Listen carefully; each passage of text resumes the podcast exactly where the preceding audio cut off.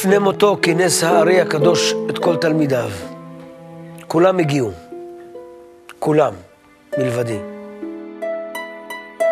דווקא באותו היום נאלצתי לצאת מחוץ לעיר לטובת איזה עניין פעוט. מאוחר יותר, כשנודע לי הדבר, לא יכולתי להבין מדוע לא התיר לי הבורא לשמוע את מילותיו האחרונות של מורי הענק. מדוע נבצר ממני להיפרד ממנו? גם עתה מתעוררת בי מדי פעם מחשבה על השעה ההיא, כשכל החברים עומדים סביב מיטתו של מורי, שעה שעמד להסתלק מהעולם הזה, ואני איני עמו. סיפרו לי שברגע האחרון הרים את ראשו, הביט על כולם ושאל, איפה חיים ויטל? ענו לו שאיני נמצא בעיר, והוא, כך סיפרו לי, נאנח בכאב ואמר, אמרו לו שצר לי מאוד על שאינו איתנו. אמרו לו עוד שלא אנטוש אותו. אם יישאר תלמידי הנאמן, אשאר לצידו. אחר כך ציווה על כולם להתפזר ולא לעסוק עוד בחוכמת הקבלה. הוא לא ראה באיש מתלמידיו כממשיך דרכו הרוחנית, אלא בי.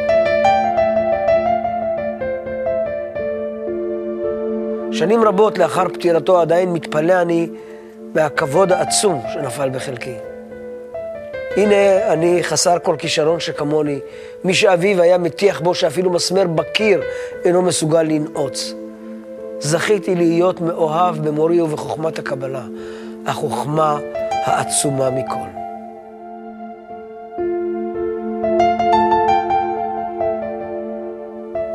לאחר הסתלקותו, המשכתי בלימוד, כפי שציווני. שאר התלמידים לא שמעו בקולו. הם לא הבינו עד כמה חשוב לקיים את רצונו האחרון של מורם, והחליטו להמשיך בלימוד.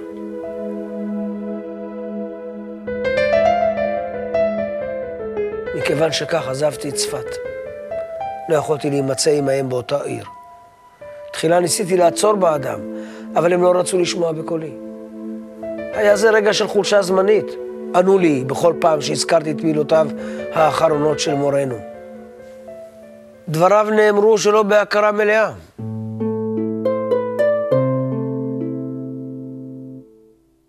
מסכנים ואומללים. לא היה ביכולתם להתבטל בפני מדרגה רוחנית גבוהה יותר, בפני הארי הענק.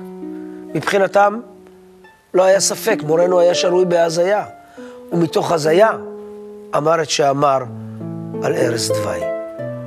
אלא שהוא ידע עליהם הכל, וגם עליי. נסעתי מצפת והתיישבתי בירושלים.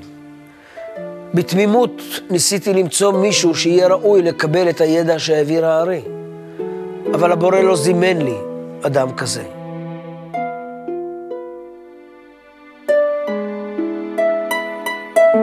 אחרי העלייה הרוחנית מגיעים ימים של חושך, ימים שבמהלכם יורדים לעולם נשמות נמוכות וגסות. כך הזהיר אותי הארי באחד מן הימים. לאחר הסתלקותי, אמר לי, יבואו זמנים שבהם לא תמצא אפילו עשב שישתוקק לרוחניות. אל תבכה על כך, אדרבה, היה שמח. כי אחרי הנפילה תבוא עלייה. ובאלה ששקעו ברצונות הגשמיים של העולם הזה, תתעורר לפתע הרגשת ריקנות. הם ישאירו מאחור את המרדף אחר הכסף ולא ימצאו עוד סיפוק בסיפורים היסטוריים, בניסים ואמונות תפלות. כל מחשבה על חיצוניות תעורר בהם בחילה. אפילו את חברת עצמם לא יוכלו הם לסבול. וכשיחפשו מוצא מהכאב, ימצאו את התשובה למכאובם בחוכמת הקבלה. באותו הזמן יזדקק העולם לדברים שנשמת בשיעוריי. הרי ברישומים אלה מרוכז האור שמזכך ומתקן את האדם אשר חפץ בתיקון. אז יתבהר להם שהסיבה לכל האיסורים והסבל היא היעדר האור. הם יחפשו את האור וימצאו אותו בחוכמת הקבלה. הם יבינו שהאור לא ייכנס לנשמה מלאה באגואיזם. הם יבינו שהמוצא הוא אחד, תיקון הנשמה, ואז יפתחו את ספרנו. בדיוק לזמנים האלה כתבנו את ספרנו. זה יתחיל מבודדים ויסתיים במיליוני בני אדם שיחזיקו את כל האנושות, כי רק דרכם יגיע האור לעולם.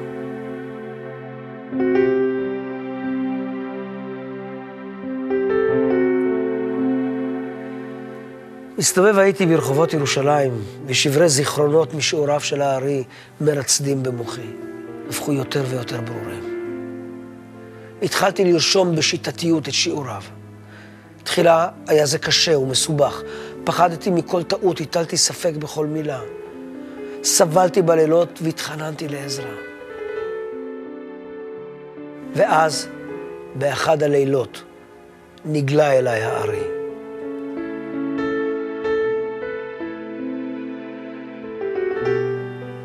באותו רגע הפחד לטעות פינה מקומו לפחד אחר. להספיק לכתוב הכל, כל עוד אני חי.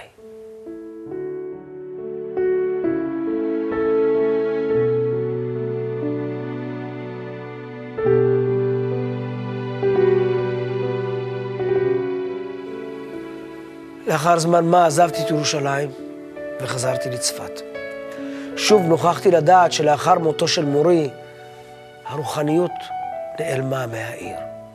כאילו הארי לא היה שם מעולם. כאילו לא היו מקובלים גדולים שהשתוקקו לצאת מהעולם הזה ולעלות לעולם הרוחני, לעולם העליון. ענן של שכחה גמורה ירד על הגליל. בני האדם שקעו בעסקיהם הגשמיים ושכחו את העולמות הרוחניים. המדרגות המובילות לבורא